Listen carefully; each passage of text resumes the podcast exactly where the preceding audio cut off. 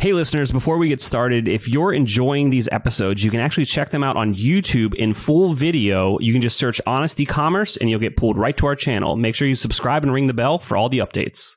I do believe that it's it's worth it ultimately to find those things that can allow you to reach new consumers. Welcome to Honest E-commerce, a podcast dedicated to cutting through the BS and finding actionable advice for online store owners. I'm your host, Chase Clymer, and I believe running a direct to consumer brand does not have to be complicated or a guessing game.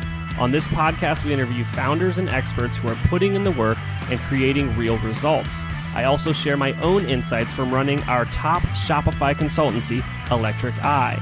We cut the fluff in favor of facts to help you grow your e commerce business. Let's get on with the show. Hey, everybody, welcome back to another episode of Honest E-commerce. I'm your host, Chase Clymer, and today we're welcoming to the show Kerrigan Behrens. She is the co founder and co CEO of consumer wellness brand Sagely Naturals. Welcome to the show today. Thanks for having me, Chase. Awesome. So just take me back in time. Uh, where'd the idea for Sagely Naturals come from? Uh, you know, what was going on in your life and, and, and kind of what made you kind of want to dive in here and take this journey? Yeah, so I had just graduated from business school and I wanted to be an entrepreneur. I had met my co founder in business school and we were already talking about starting something together, although it was food related. So we had each been investment bankers. We had both gone into the restaurant industry of all things. And so when we first met, there was this immediate um, attraction. She was excited about operations and finance. I was more excited about marketing and sales. And um, so we started putting together a business plan for a, a restaurant concept, basically. And it was going to require something like $3 million in startup capital. And um, so we weren't sure how we were going to do that. And meanwhile, I went to a, a, friend's birthday party in Ojai, which is kind of a hippie community. And do you live there? I do live in Ohio. Oh, are you, are you do you agree with that assessment? Hippie community? Yeah, we got a lot of weirdos here. Welcome to the club. well, it's a gorgeous place. I'm jealous that you live there. Um, so yeah, I was in Ojai on vacation and a friend had a jar of CBD honey on her kitchen counter and it was something that I had heard of. Um, this was back in 2015 and I had never tried it before. So I, I asked her if I could try it.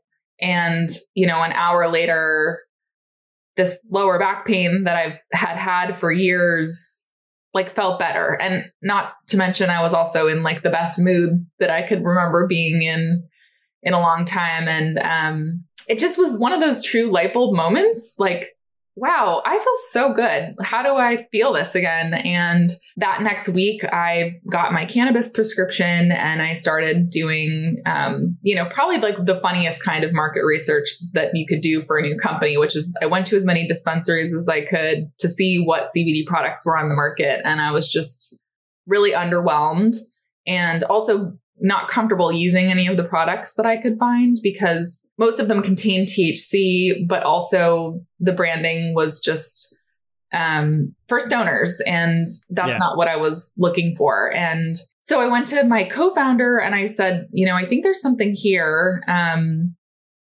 CBD has the power to help a lot of people. And I just have this feeling that it's going to be uh, a thing. And um, she was going through what we now like to call the medicine cabinet makeover, where she had already thrown out stuff in her pantry that wasn't organic, but she was just for the first time in her life starting to look at you know, what about the lotion that I put on my skin? Or what about when I pop Advil? Like, what does that actually do to my body? And if I, if I'm trying to eat like organic whole foods, you know, what does that mean for the artificial dyes that are present in almost every product you'll find in your medicine cabinet um, or you know artificial fragrances. And so even though she wasn't dealing with chronic pain she was very compelled by this idea of better for you alternative. And um, when we started to think about you know how would we put a company like this together we were fortunate enough in that my marketing professor from business school got us access to some grant money and we were able to do some consumer insights work to figure out like do people even know what CBD is? The answer was no. Like fewer than 2% of Americans at that time knew what it was. But is that going to be a barrier and why would someone not try this product? Why would they try it? And what was really compelling about that work was that we learned the majority of people actually don't have something against cannabis. They don't think that it's morally wrong.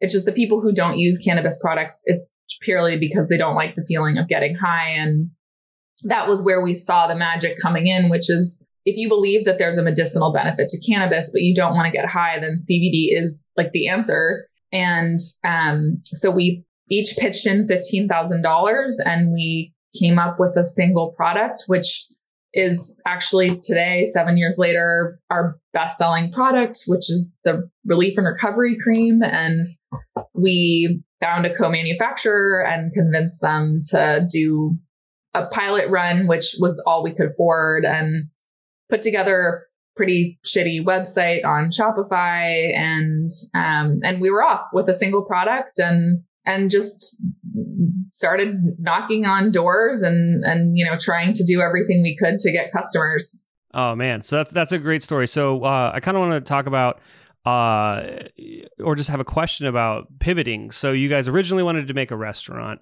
and then you you had a, a you saw a larger opportunity with in within CBD. You know, uh, was that the business school backing that helped you guys make that pivot faster, or were there a little bit more conversations than just like you know, let's do it? Um, and, and kind of what other advice would you have out there about uh, pivoting in general? I would say we didn't really have much conviction in the in the food concept.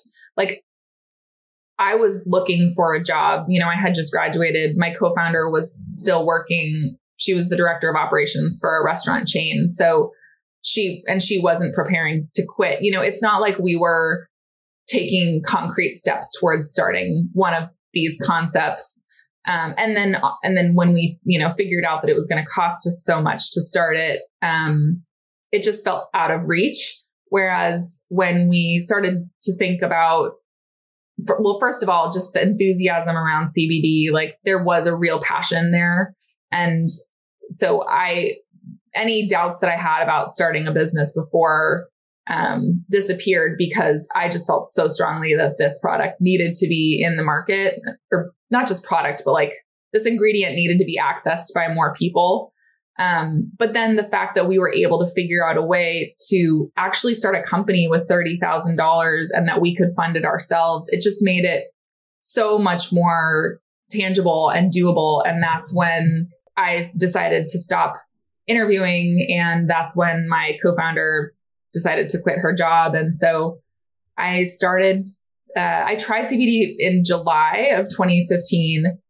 She quit her job, I want to say in like August. And by October, we had incorporated the company. And May of the following year is when we launched our first product. So once we decided to switch to CBD, like it just felt like there was fuel on the fire. If you're struggling with scaling your sales, maybe Electric Eye can help. Our team has helped our clients generate millions of dollars in additional revenue through our unique brand scaling framework.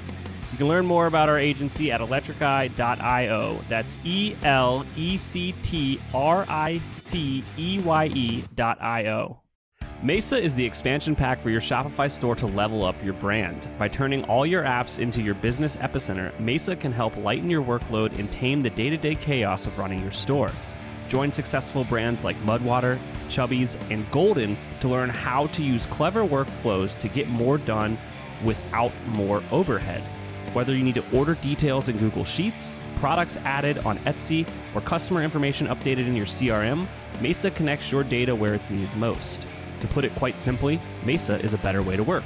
Browse pre made templates for Shopify's most popular apps to get your first automation up and running in minutes. Search Mesa, that's M E S A, in the Shopify App Store and download the app today. Is your store holiday ready? Now is the time to make sure you and your team are prepared for the busy season ahead. Gorgias, an omni-channel help desk built for e-commerce, has machine learning functionality that takes the pressure off small support teams and gives them the tools to manage a large number of inquiries at scale, especially during the holiday season. Gorgias combines all your different communication channels like email, SMS, social media, live chat, and even phone into one platform and gives you an organized view of all your customer inquiries. Their powerful functionality can save your support team hours per day and makes managing customer orders a breeze. Merchants can close tickets faster than ever with the help of pre written responses integrated with customer data to increase the overall efficiency of customer support. Their built in automations also free up time for support agents to give better answers to complex product related questions, providing next level support, which helps increase sales, brand loyalty, and recognition. Eric Bandholz, the founder of Beardbrand, says, We're a seven figure business and we have essentially one person on customer support and experience. It's impossible to do it without tools such as Gorgias to help us innovate. Learn how to level up your customer support by speaking to their team. Visit gorgias.grsm.io slash honest. Mention this podcast when you sign up to get two months free. That's G-O-R-G-I-A-S dot G-R-S-M dot I-O slash H-O-N-E-S-T. Our partner Rewind can protect your e-commerce store by automatically backing up your business critical data. Rewind should be the first app you install to protect your store against human error, misbehaving apps, or collaborators gone bad. It's like having your very own magic undo button. Trusted by over 100,000 businesses, from side hustles to the biggest online retailers like Knix, Paul Mitchell, and Pampers. Best of all, visit rewind.com slash honest e-commerce to get your first month absolutely free. That's rewind.com slash honest e-commerce. Getting an online business off the ground isn't easy. So if you find yourself working late, tackling a to do list that's a mile long with your fifth cup of coffee by your side, remember great email doesn't have to be complicated. That's what Klaviyo is for. It's the email and SMS platform built to help e commerce brands earn more money by creating genuine customer relationships. Once you set up your free Klaviyo account, you can start sending beautiful branded messages in minutes thanks to drag and drop design templates and built in guidance. And with e commerce specific recommendations and insights, you can keep growing your business as you go. Get started with a free account at klaviyo.com slash honest. That's K L A V I Y O dot com slash H O N E S T. All right, so you guys are going all in on this idea. It's your main focus, and you uh, kind of come up with your your go to market SKU. You've got your one product, your flagship product, and you launch a website. Now what? How do you how do you find these first customers? What was your guys' kind of strategy uh, to kind of get this new product and it, almost a new vertical in front of consumers? Yeah, I mean, because at that point we didn't have any budget left, right? So there was no marketing budget. Um, it was really just anything we could think of that was guerrilla. Like, also there was this retail component. So, um, it without any budget, it did feel more manageable to go to a natural food store in the neighborhood and sell the product in and you know put up a table um, where we could hand out samples. And that was a really key part of our strategy at the beginning was we made little sample packets of our cream our one product and we just tried to figure out ways that we could give out the samples. So um, the demos were a big thing but then we were also going to um, like in santa monica there's these famous um, stairs that people run up and down. And we would just go to the stairs. Initially, we would just go to the stairs and hand out samples. And then we figured out, like, oh, well, we could do this a little bit more um, scaled. And so we brought a massage therapist and we put up a tent and we were handing out samples, but we were also giving people massages.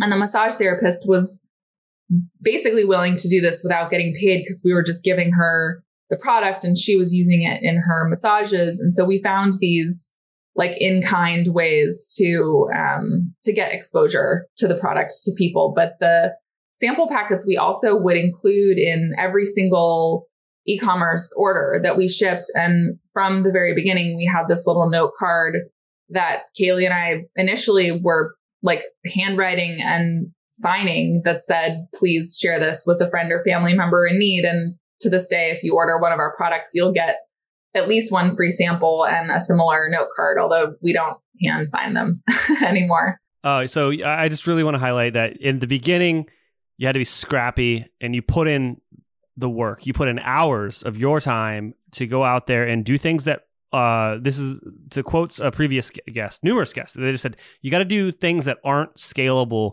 in the beginning uh, to really kind of get a foothold in your market. That's a really good way to put it. I hadn't thought about it like that, but that's true. Like nothing you do in the beginning is scalable. You know, the feedback that you're getting in real time from consumers or the way that they would um, ask questions about your product is invaluable. I would I would say that you know you'd probably have to spend tens of thousands of dollars to get that same type of feedback this day. Yeah, absolutely. And I also had my cell phone number as the customer service number. And so I was hearing when, you know, oftentimes um, we have a lot of baby boomer women that use our products, and women would call and they, you know, would have trouble using the website. And I would need to walk them through how to place the order. And in the meantime, I'd say, you know, oh, so what are you using the product for? And um, and oftentimes those conversations led to deeper insights and allowed us to figure out like,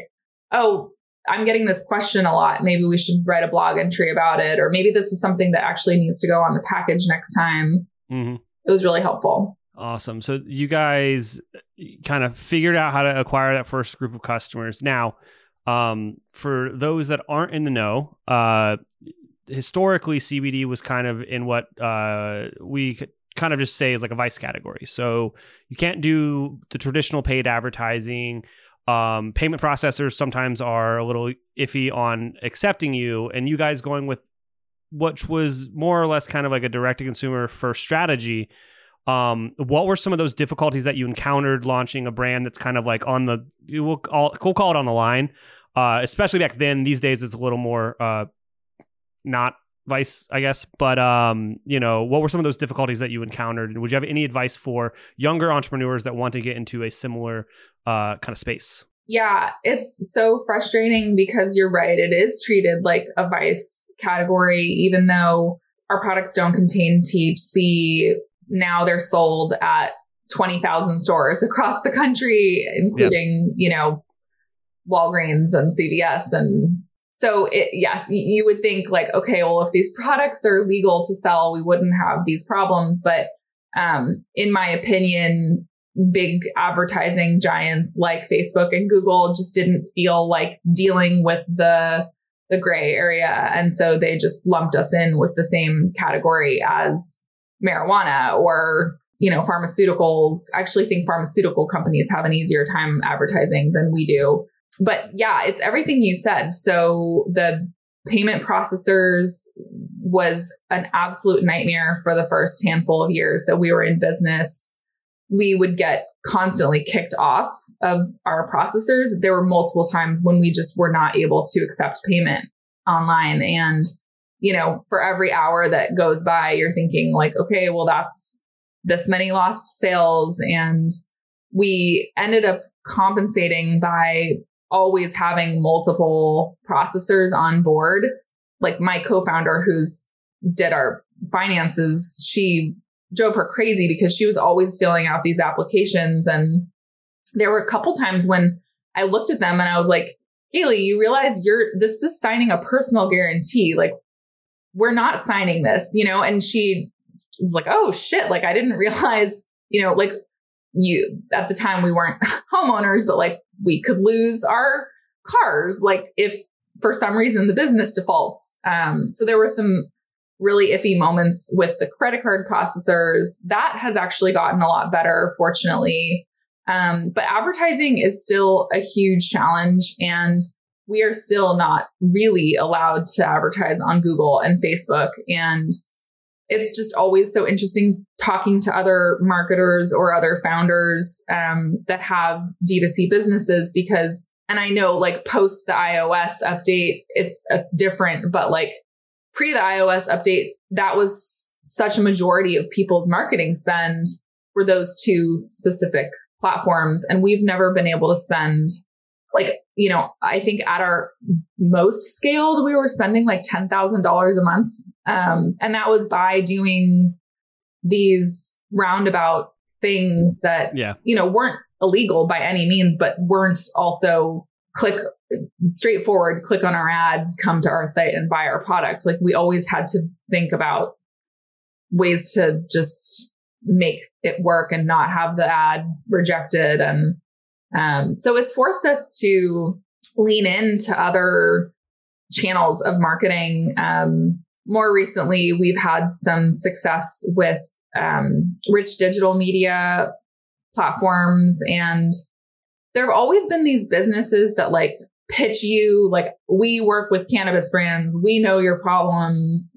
You know we have a specific set of publishers that are okay with you advertising. And um, like most things in the cannabis industry they've often been sketchy and not delivered on their promises so i'm it's so tempting to want to work with people that like really understand your space um, but you also have to be wary because they're not always like delivering on what they say. You you kind of mentioned it uh, earlier, but so since you are limited to like you can't use Facebook ads, you can't use Google ads. So those are out of the question, which are probably the number one and two channels for 99% of a direct consumer brand. So where are you guys spending most of your effort when it comes to marketing? Right now on rich digital media. So And what's that for the people that are listening that don't know what that means? I mean, as a consumer, you would experience it like you go to a website, you see a interactive ad, um, and you are compelled to click on it. And, the ad is it's not just a static picture. Like often it will, you know, transition from from one slide into four slides, um, or you can even run video on a lot of these platforms. So we shot a commercial, which is another thing, by the way, that we've we've done recently, where we've both aired it on traditional linear um, TV and also um, OTT advertising, and we took that same asset and we've also been using it uh, like a 30 second version um, as well as like a 20 second version for this rich digital media advertising. And then, uh, kind of on the opposite of advertising, on, on kind of the marketing side of things, it, retention in general. Um, how important to you is like kind of the email operation? Very important because, so being honest, like we have incredibly high retention but you know part of that is because and we have a really really high um, conversion rate but part of that is because we're not actually directing a ton of new traffic to the site it's very organic yeah so our our email list is um like we've been almost religious about like not corrupting it like we've when we've tried to do, you know, big giveaways with other brands, you always get a bunch of email addresses, but it can impact your open rates. And um, so we'll just like uh, keep those people in a separate list and we'll send them targeted communications, but we'll never combine those names with our master email list because the master email list is very pure. Like it's people who are really passionate about the brand and many of them have already bought something and we have actually like correspondence with some of them where they're willing to answer survey questions for us. So we get amazing insights from some of them. Um, so yeah i mean retention through email and then also like loyalty programs has been very key for us. And so, something that's unique about your situation compared to a lot of other guests that we've had on the podcast is um, the brand was acquired, um, and you're still there, and you're still working right alongside with uh, uh, it was excuse me, HempFusion. Oh yeah. Um, so, can you tell me a little bit about uh, that process and you know what that allows you and the brand to now do? Yeah. So, HempFusion is or I shouldn't say was one of our competitor CBD brands. Um, they have been around as long as we have. So back in those early days when Kaylee and I were checking out our local natural food stores, we were seeing HempFusion products on the shelves. And um, we always really admired the business for its emphasis on quality, which in this category is like the, you know, very easily the number one differentiator. Um, there are a lot of ways to get CBD, but not a lot of ways to get it where it's organic and, you know, you're sure that there aren't any pesticides being used when it's grown. And um, so the investment that they made over the years in their quality program was always very impressive to me and my co-founder. And um, during COVID, we were we were thinking about raising money, and then we ended up having a conversation with um, one of the founders of HempFusion, and it they had just gone public, and there was an opportunity to to combine forces and the way that the industry has been going is um, very much consolidation. That you know we we're we're the number one selling brand in retail across the country.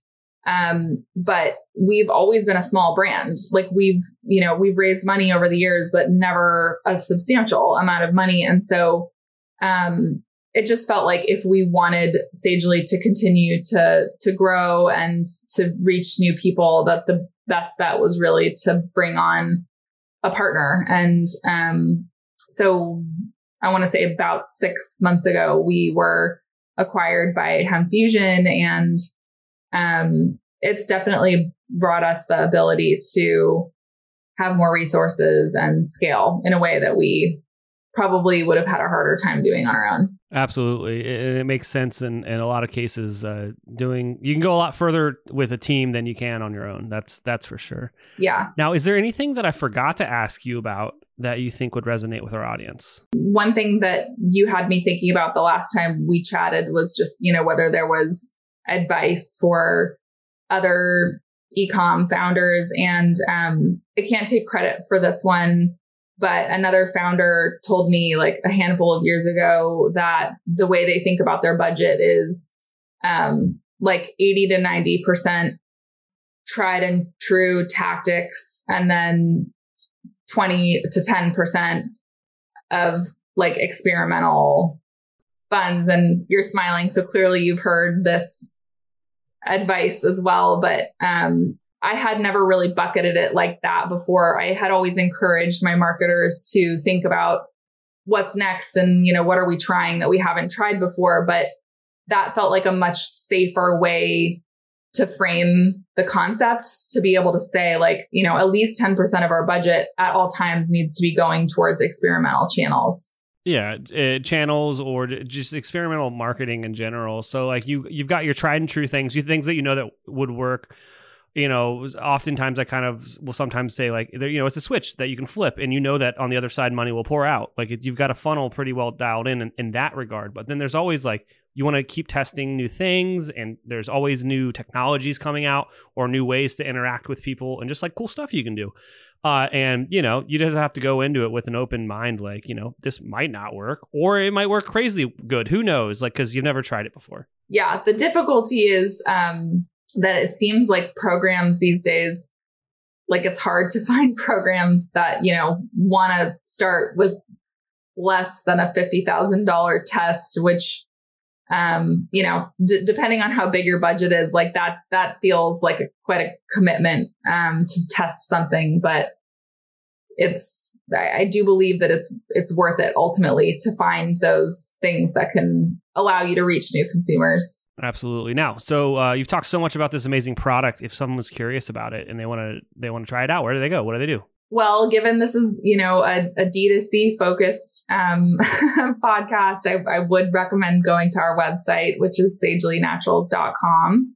Um, but we are also now, like I mentioned, in 20,000 stores across the country. So um, basically, every drugstore that you have near you. And um, we also just launched our first collection of non CBD products at Target. So um, those are also over the counter pain relief products think about like an icy hot or a Bengay, but just only with natural ingredients. And um, if you are watching, you can see our packaging we basically wanted to come up with something that just felt a lot more modern and feminine than what you can currently find in the pain aisle at your local drugstore. So, um, you know, why shouldn't you be able to ha- take some pleasure in pain? Like you're already dealing with something annoying, like for me, lower back pain. So hopefully the experience of using something at least can be pleasant in that,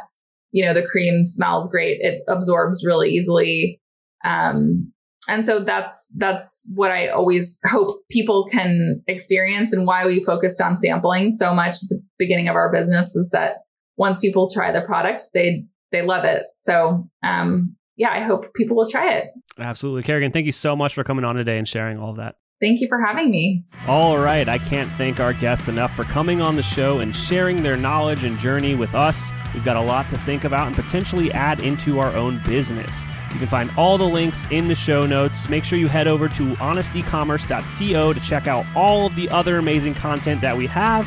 Make sure you subscribe, leave a review, and obviously, if you're thinking about growing your business, check out our agency at electriceye.io. Until next time.